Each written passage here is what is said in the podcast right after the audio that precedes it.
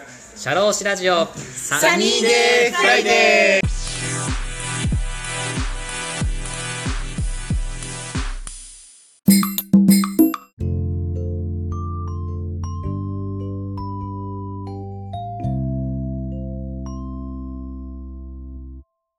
そうなんですね。まあこれね、今日は、今日ね、一応、いや、本当ですよ、今あのーここの時間ね、たまたまこう空いてたんで、はい来れたんですけど、僕はい明日から岡山なんですよ。日。そうですよね。あの、本当にこの時間を見つけていただいて、ちょっと、あ、オファーさせてもらって、ありがとうございます。そうそうそう。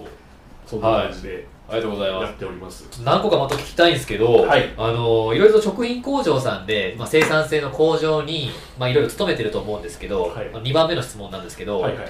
なあのいろいろ、まあ、製品のロス。はい。で原材料とかもまあ上がってきてるじゃないですか、うんうんまあ、その辺で各工場さんがどういうところに悩んでるかっていう。あー、ロス、はい。確かにどういうところが原材料悩んでますか今工場さんで。まあもちろん原材料、はその、例えば、原材料費って、はい。どんどんどんどん上がっているんですよ。はいはい。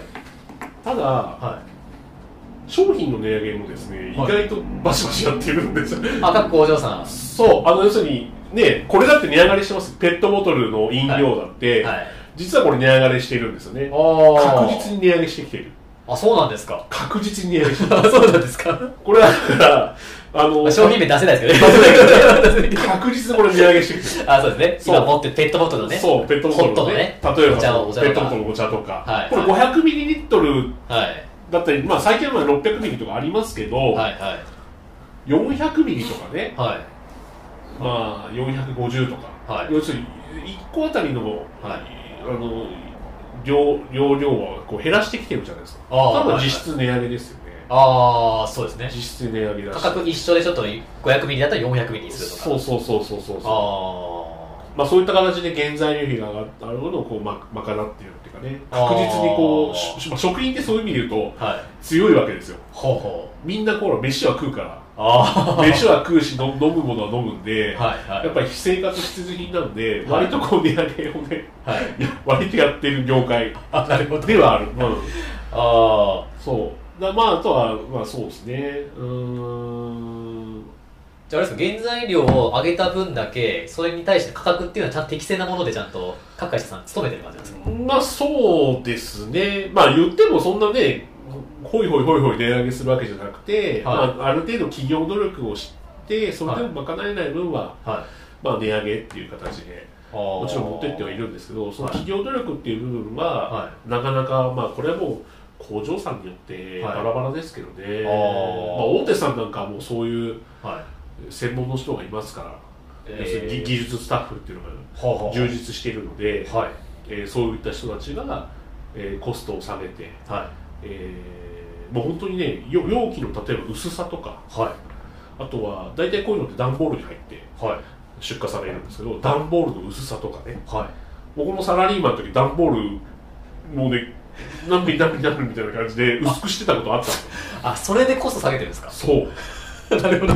これ何何万ケース何百万ケースっていう単位なので。箱で言うとね、はいこの薄さがですねものすごい大きいんですよ破れない具合の薄さに。だから段ボールもねちょっと1ミリもないぐらいはい。コンマ何ミリぐらい薄くしては薄くなりしましたい。はで今度はそれをゆ予想テストしてね、い。はい。はえーそれで箱詰めを実際して、い。はい。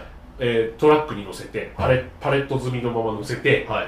えー僕は工場が埼玉県にあったんですけど、は北海道から行って帰ってきてくれ。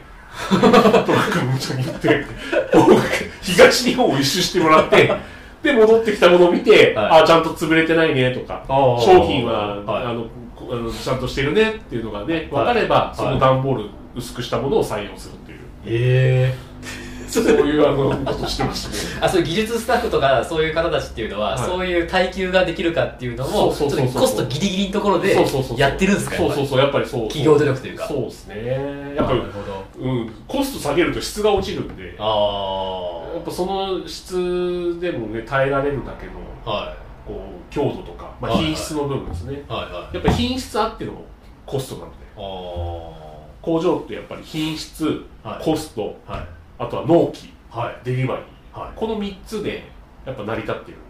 はい。だからあ一定の品質のものを、えー安いコストで、えーまあ、納期守ってやるっていうね。はい。これがもう工場の大大前提なのでね。あまあそこに向かって、あはい。まあ、走っていると。やっぱり工場は。ああはでもあれじゃないですか大手企業ではそういう技術スタッフいますけど中小企業っていないじゃないですかそういう人。どそうですね。うしてるんですか？各会社はどうどう対処してるんですか？実際え中小企業の人はできてない？あできてないですか？ねはい。だからこれねだからまあだからコンサルっていう仕事が成り立つんですよね。あまあ中小企業だとまあね中小企業診断士みたいな人がーあー、うんまあ、入ったりとかしてますけどね、はいはい。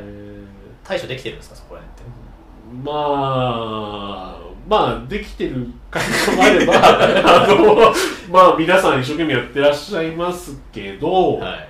まあなかなかね中小企業診断士あこれはまあね人によります。ああコンサルのね、そこはだからはい。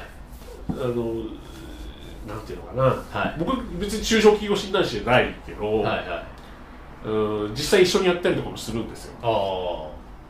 ああのだからあの資格持っている人はあはい。やっぱりこうもの知ってるんですよね。ああそれは間違いなく。うんうん。理論は知ってる。というかそう理論を知ってて手法みたいなもので言うとはい。知ってるんですよ。はい。だからこれはなんとか法なんとか手法なんだみたいな。はい。はいああそのそんな手法なんだって。そういうの全然わかんない。はい。だから僕だからこういうふうにしたらいいんじゃないかっていう。それはいわゆる何法だね？みたいな。ああそうですか。みたいなさん現場の報道性ですけどここは理論的な方で。名前が名前があるんだって。思うんですよ。だからそのねなんとか法っていろんな手法だったり、はい。やり方はい。テクニックを、えーやっぱり現場に当てはめるうんっていうのがやっぱすごく難しい。ああのついつい型にはめちゃうがちあその理論で。そう。だこれこういう仕組みってのはこういうものだから。うんもうここういう形でできてると。だからこのこの型にはめようとするんですよ。はいはいはい。丸いものを四角いところにはめようとするんですよ。入らない入らこれないは入らない。入らない あだからその辺の柔軟なねあはい。だ三じゃあ本当は型って三角だけどはい。三角じゃなくてなんだろう。三角じゃ入んないから、はい。そこはちょっとねここの会社オリジナルではい。三角じゃなくてちょっと丸になるべく近づけて楕円ぐらいの形にして当てはめてあげないと、はい。こう会社では使えないでしょっていう。ああその臨機応変だとか応用がなかなか難しかったりとかね。あー。その各会社で抱えてるその中小企業の問題を松村さんが今までの現場経験を生かしてそれを丸く収めるようなはいはいはい。ところっていうのをやってるというか。まあそうですね、あまあ、だから一緒にやると意外と良かったりするんですけどね。あうん。あなるほど。うん。ちくが垂れてくれる。からうんちくが垂れてもらってあー。僕はそれを聞いて「へーって言って聞く話聞いて、はい。まあその辺のこう、ねはい。現場との橋渡しじゃないけどね。おいうのをするーとまあ意外とうまくいったりとか。はいはい。うん。まあ一人に行ってもまあ一人に行った場合はもう一人で好きなようにやるんですけどあ僕もほら肩書きがないからあはい「どうも」って言ってなんかただお前は誰だっていう話。いや肩書き関係ないっすよ。関係ない。関係ない。関係ない。けど関係ない。もうね仕事取ったもん勝ちですかまあらね。まあそうっすまあそうっすね。はい。あありがとうございます、はで次の問題なんですけど、結構作業改善とかはい。工程改善とかも仕事されてるじゃないですか、はいはいはい。今こう各食品工場さんとかで抱えている、まあ、そういう、まあ、人的な問題。うんそういう時などういうものがあるんですか？課題とか問題点とか。まあ単純に人集まんないですよね。採用の問題ですか？うん。やっぱり工場ってはやっぱあんま好かれないですよ。いおおなな業界として。やっぱり現場工場で多分ねイメージもあると思うんですけどね。はずーっと同じ作業して一日ずっとやってあはい。るイメージもあったりとあかあまあ、立ち仕事で大変だなっていうイメージがあったりとかはいあとは、ね、夜勤がある。ああ交代勤やってます、はい。夜勤がありますっていうのであ夜はちょっと嫌だなとか。あまあいろんなやっぱりイメージがあって、あはい。うん、なかなか人が集まらないっていう大前提として。はあはでこれは、まあ、大手さんでも一緒ですね。あはい。大手さんもなかなかそのブランドがある会社なのたとしても、はい。なかなか最近人が集まらないっていうのがおみんな言う。えー、それやっぱ工場忙しいんですか？人採用しないと回らないんですか LINE が？それと欲しいみたいな感じなんですか？そう。やっぱ回らないし、まあ、はい。将来のね、まあ、要するに工場内の、ね、年齢のバランスとかもあるんでしょうしほう。要は次世代の要は若手がいない。おっさんばっかり。おっさんばっかりでやってて、はい。えーもうすぐ定年迎えそうなのに若い人がなかなか育たないっていう問題があったりとか、へまあ、単純にマンパワーが足りないっていうあると思うんですけど。それは技術の伝承ができないことですか？高齢者の方からうん。若手に伝わらないから、まあそうですね。そういうことですね。工場で次世代の次の世代を担う人っていうのがやっぱり足りてないので、はい。まあ、やっぱ外国人をね雇ってるとこ多いですね、ああなるほど。まあ、技能実習生を中心に、はいはい、えーまあ、外国籍の人。ああの、まあ、永住している人でも外国籍の人入れたりとあか。はいはいはい。はもうね工場の8割ぐらいは外国人の人いますからね、ああそうなんですか。うん。あお弁当工場なんかすごいですもん。あはい。お弁当多分コンビニの弁当を作ってる工場なんかは、はい。えー従業員1000人。はい。1工場にね、はい。そのうちの600人はやっぱ外国人なんであそんなにでも半分以上？半分以上ですよ。半分以上。えー半やっぱ半分。そこはあのもうね外国人同士の上下関係ができてるんで、はい。えー先輩の外国人の人が後輩の外国人に教えるっていう文化ができてるんで、はい。もういいんですよもうその人たちの言語で。ああやってくれれりゃ勝手にこう技術が伝わってくるんで。だはいはい。そこまで来ればねはい。まあ会社としてはまはいあ安定するでしょうけどね、はあはあはまあ、最初の出だしはやっぱちょっと大変かな。あああ日本人が外国人に教えるところ。そうそうそうそうそう。ああなるほど。そうそうそう。じゃあ外国人同士は結構うまくいくんですねそこの技技術の伝承というか。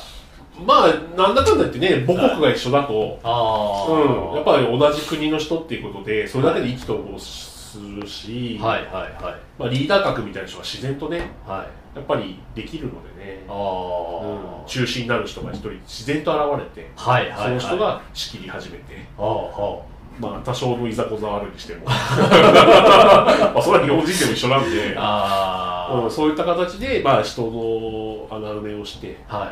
うん、やってますけど、まあでもそれでも限界があるんでね、はあはあまあどんどん自動化していくかな、長期的には。あそうなんですね。やっぱ機械がどんどん入ってくる。ああ、でそれ人とかのもうマネジメントとかよりもやっぱその自動化できるような機械をどこどうやって導入するかっていう視点がそうそうそうそう。各中小企業必要になってくるそうかそうそうそうそうあそう。ーそういうのは、まああるでしょうね。結構そういう相談もあるんですか？結えーっとね、構まだ外国人でこうーん、あのね、間接的にはありますね。そういう相談。はいだから機械を入れたけど、うはいうまくいかないっていう。あだからき機械化じゃないんですよ。あはい。自動化なんですよ。はあは機械化っていうのは機械を入れます、はい。装機械装置を入れます、あはあはいはい。えー例えば、えー、一人二人で作業しててね。一人の人が人参を切ってはい。あの一人の人は例えば人参の皮むきをして。はい。その皮むいたやつを隣の人が切るはい。という工程があったとして、はい。じゃあここの工程を自動化機械化しましょはい、う皮むいて切ってくれる機械を入れました。はい、これでダメなんですよ。ほだから機械装置を入れたら入り口に供給する人が一人必要。ああそうですね。出口に取る人が必要。そうですね。結局二人で皮むいて人参切ってた二人の人っていうのは結局そこに必要なんだ。ただ単に機械装置入れて電気代が上がるだけっていう。そうまあここれがだからよくある失敗で。ああだからこう LINE で考えられないですよね。なるほど。工程を頭からケツまではこう全体を見れないっていうかね。いうーん全体を見ながら、えーボトルネック工程いわゆるこう一番こうなんだろうな流れの悪い工程ってあるので、はい。そういったところをじゃあここを機械化すればはこれだけ人数減りますね。その人たちはスタッフとして例えば技術系のね機はい械をいじくる人たちにこうね、いはい。えーそういう仕事についてもらってっていうようなはい。プランがないんです。プランがないままこうただ機械化しよう。あこれはこう失敗もうもうもうそんな会社ばっかりですよ。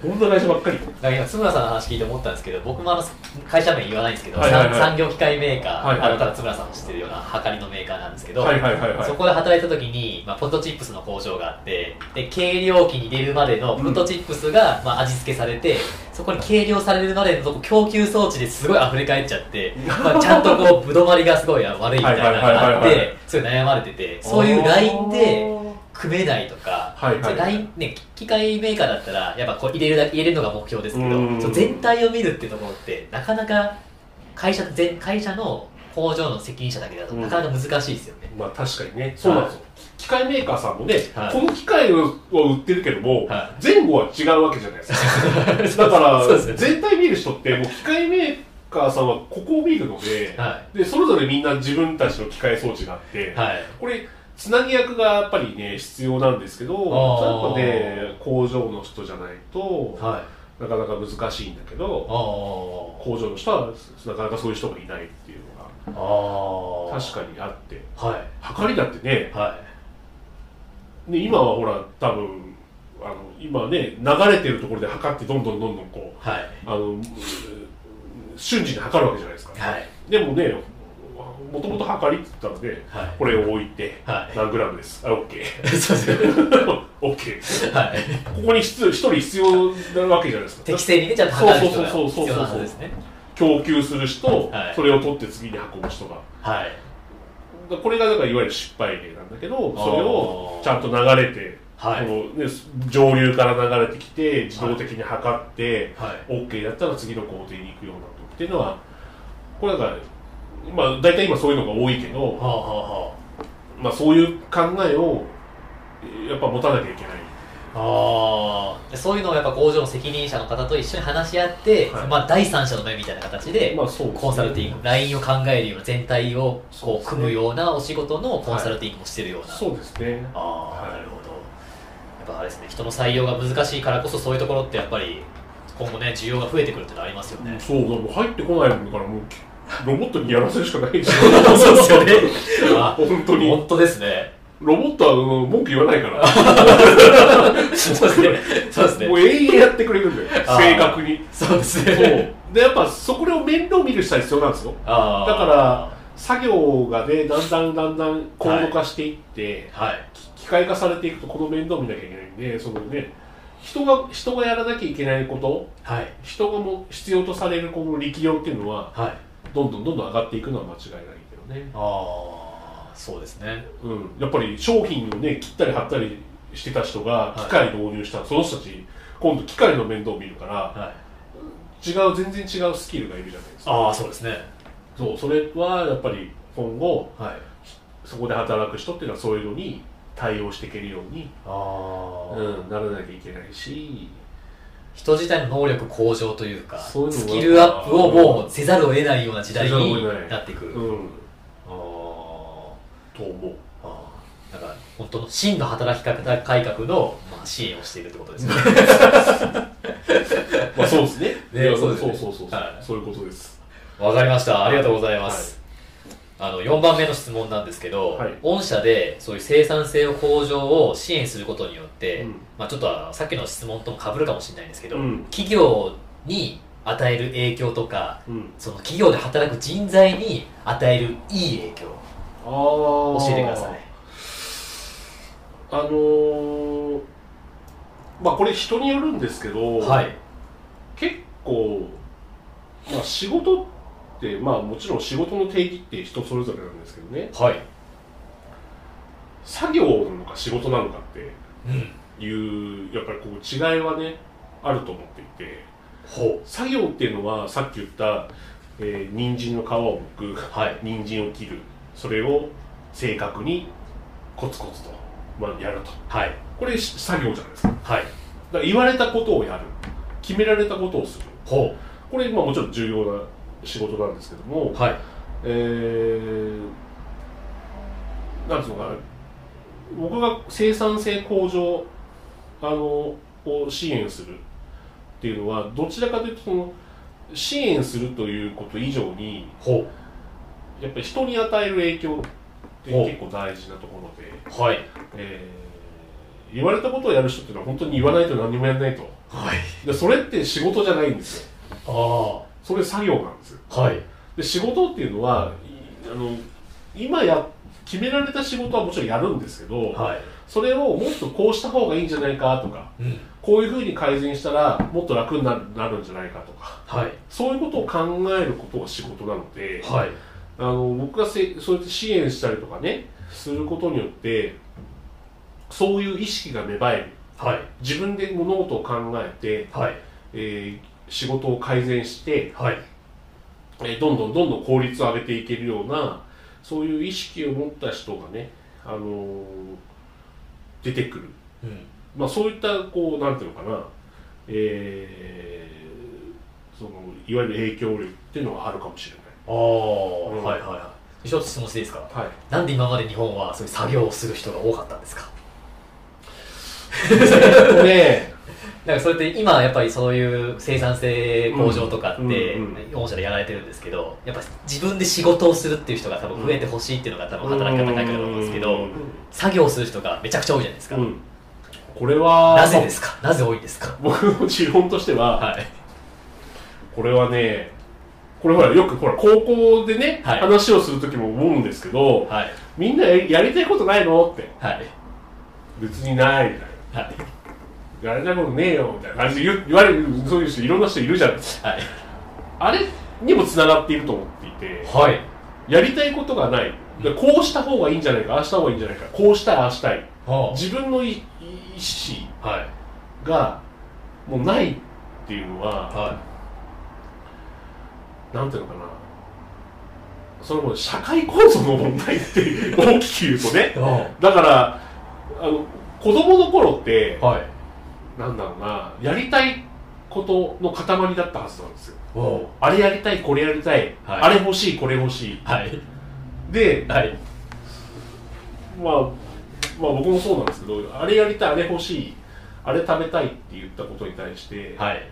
えーことごとくですね、はい。その願いは潰され続けてきている。はい。もうこれど大体家庭そうだと思うんですね。はい。だからだんだんだんだんなんつうのかな。はいやりたいって言っても、はい。やらせてもらえない。うん。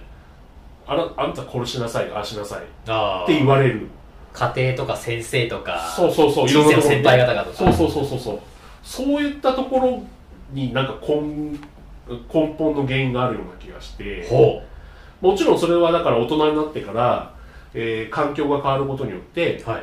また本来ね人が本来子供のたちはみんなそういうの、えっと言える人なのでまたはい。そういうふうに戻ることができるんですけど、はい。なかなかその戻れないというかうん。言われたことをとりあえずやります。あ やりたいと思ったことがね、えーあってもその意見を消されちゃうのであはい。潰されちゃうのではい。どうせ言っても無駄だろう。あまあそういったところにやっぱ根本はあるかなと僕は個人的に思っている 小学校まではすごいパッションがあったのに中高大でそんなふうに潰されていって、まあ、いざ会社入ってはい生産性向上やりたいことやってください。って言われたら何したらいいんだろう。そうそうそう。言い出していいのかなみたいな。そう。指示待ち人間になっちゃうんですよね。あこれはだからねーは難しい。だ僕は高校でねおしゃべりするときはそういうことに触れたり、またまに触れることがあるんですけど。いはいはいはいやりたいことだったらやりましょうまずは。今日何学校行ったら何するの？うん終わった後どうするの？はい。でね何でもいいです、はい。あの食って帰ろうかなって。はい。食いてえなって思ったらちゃんと食えって。欲求を抑えるなと。そう。食いたいんだったら食って帰れよちゃんと。こうやってね自分のこうなんつうの、はい。要要求自分がやりたいことをはい。満たしてあげる。その延長線上にはい。自分のやりたいこともっと大きなねはい。やりたいことを実現されるたするためにこう動ける人になるから。っていうようなことを、まあはい。たまに言う。たー。まに言う。めっちゃいいこと言ってますね。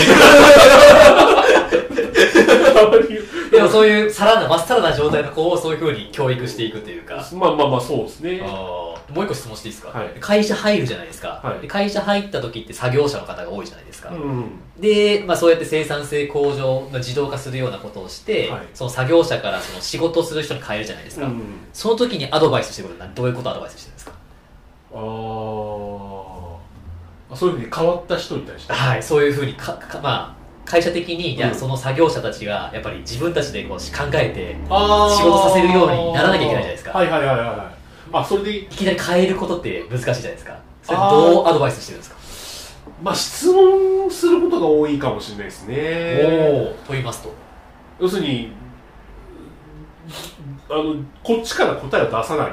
ほうほうほどうしたらいいと思う？みたいな。うおおおだとゆ誘導じゃないけどおはい。うーんそその人が本来持っているはずのいはい。答えはい。を導き出すために、はい。あれやこれやと質問するというかね。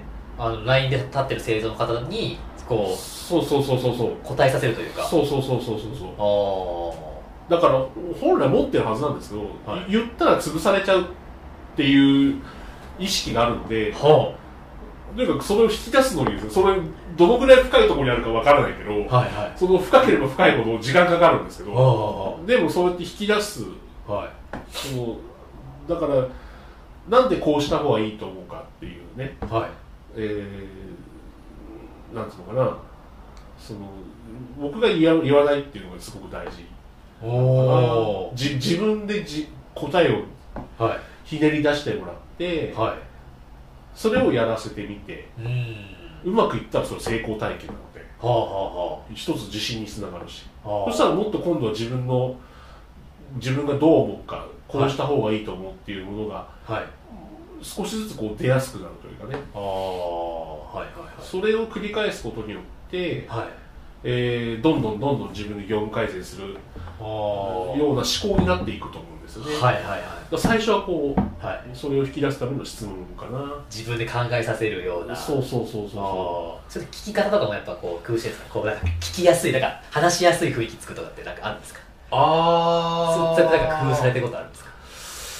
僕今今日インタビューしてて、はいはいはい。なんか自分なりにも話しやすい雰囲気ってどうやったら作れるんだろうっていうのやってたんですけどちょっとなんかあるんですかそのなんかそういうえっとはいすごい脱線しますしてますけど。あのー、なんだろうな。これで僕、はい。ほらコンサルと似てるんですけど、はい。監査のお仕事もするんですよね。ああ ISO 関連の。そう ISO とか、はい。まあ最近はねあの CSR 監査っていうはいはいはい。あの監査をしてて、はい。まあ、これはまあとある企業さんからの依頼で、はい。えーこう行くんですけど、はい。工場にね食品工場に行くんですけど、はい。そういったところでやっぱりあのなんだろうな。半分コンサルに入ってるんではいはい。半分コンサル入ってるんでやっぱりその質問して、えーいろんな話をするんですけど、はい。あの目的は何かっていうところをすごく僕は聞いたりしますね。なんでこれやってんの？ほ何のためにやってんの？みたいな。うはいはい。そこになんか明確な目的がなかないんだったら、その目的をはっきりさせるし、あまあ必要なんだったらやめちゃえばいいじゃんっていう。やらなくてもいいことに。CSR なんてどうでもいいよっつって。そうだからこの仕事あだからこれやらなきゃいけないっていうのは間違いなくそうなんですけど、はい。これもだから例えばですよ CSR ってコンプライアンス的なところ、えーほ法令あの労働安全の法令とか、えーいろんな環境の法令とか、はい。えーそこに要求されているからやってるんですっていうのは確かにあって。はい。でもそれって確かに言わ言われたことをやってるからいいんですけど、はい。それじゃダメでしょっていうかね。うん。その法令なんでこうやってこういう要求があるのよって。一番最初にやっぱ目的があるわけですよ。これはこういう目的のためにできたルールですよと。はい。だからそこを理解して、えーそういうふうにやらないとはい。ただやってるだけになっちゃうから。だからまああのーその監査の中ではねそうやって目的を全ての物事には目的があってああはいはい、はい、っていうようはい。な感じで話したりとかは、まあ、しますかね。今やってる行動っていうのはこういうためにあるんだよっていうのをもう明らかにするっていか。そううそうそうそうそう。ああそう。この間行ったはいはえっ、ー、と、はどこだっけな？えー東北の方のね、東北の方の。えー地震で津波で流されちゃった会社さんがあって、はい。えーそこに行ったんですよ。はい。でそこではあの、あまあ、新工場が建ってるんですね。はい。で非常口がはい。あるわけですよ。ほ非常口の表示がすごく大きいの。うほう。えーどこから見てもですね非常口はこあこっちだなってすぐ分かる。あそうなんですか？そう。めちゃめちゃでこれはめちゃめちゃでかいですねそう。だからねそのなんていうの？そうでもしないと、はい。実際に地震が起きたら津波が起きたら逃げられないわけですよ。でもそれってはい。法令ではそんなこと言われてないんです。ああそこまで大きくししろってないんですか？ない。あの出入り口はもちろん必要ですよ、はい。出入り口に必要だけどこんなちっちゃい表示がねあって、はえーそれが2箇所の出入り口にちょこちょこんってあっていはい。ものすごく見づらい。あこれいやこれ法令で決まってて消防署の立ち会いもあってあの2箇所つけたからこれ問題ないです。いやこれ目的は何よって。法令に書いてあるからこれ非常口ってつけたの？はい。まあ、それももちろんあるけど、はい。違うでしょって緊急時に地震とか津波とかそういう非常事態の時に、はい。すぐにこう認識できてね。はい。あの要するに緊急時だからその作業者の人は焦ってるわけですよ。そうですね。早く逃げなきゃいけない。はい。そういう時にパッとすぐ目につくところにあってはい。すぐにそっちに向かって逃げられるようにするための誘導のためのものでしょと。はい。だからこんなちっちゃいねなんかむじーっと見ないと分かんないとこにはい。あったって目的を果たしてると言えない、うん。だからそうそう,、ですいう目線でただ書いてあるから言われたからつけましたではなくてあ実際に使い物にならなかったらないのと一緒らしい。っあああそうですね。ていうような言い方をして。ああ気仙はあ気仙はあの要するに東北のね、えー地震があったところのはい。会社、えーそこでははい。体験してるのではい。はい実際にこう地震があった時にやっぱわーって逃げなきゃいけない。はい。で使えない表示は意味がないのではい。っていうのでものすごい大きい表示をつけて、はい。えーしいろんなね機械装置があるから視覚もあるんですけど、はい。その視覚があって出口が見えない時もちゃんとこっち行くと非常口だよって矢印をつけてちゃんと誘導して出口にも出れるようにはい。している。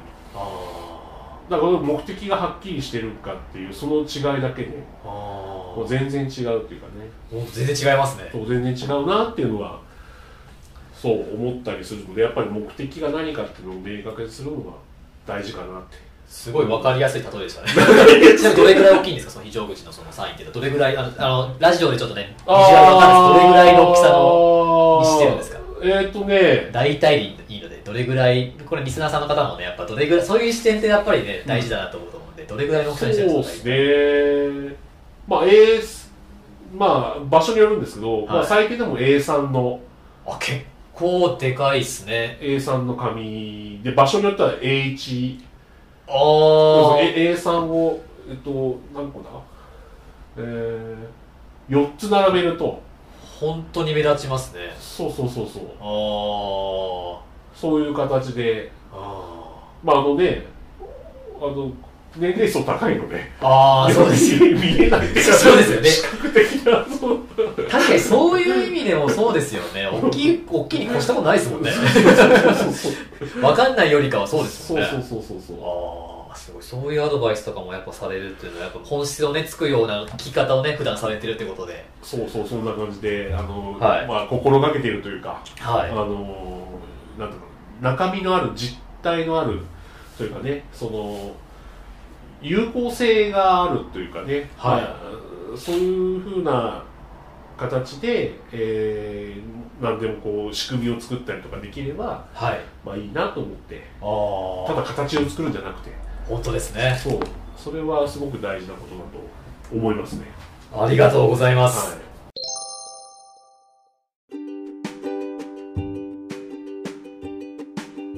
い。いかがでしたでしょうか？次回もこのお話の続編をお送りいたします。魅力的なお話たっぷりです。お楽しみに。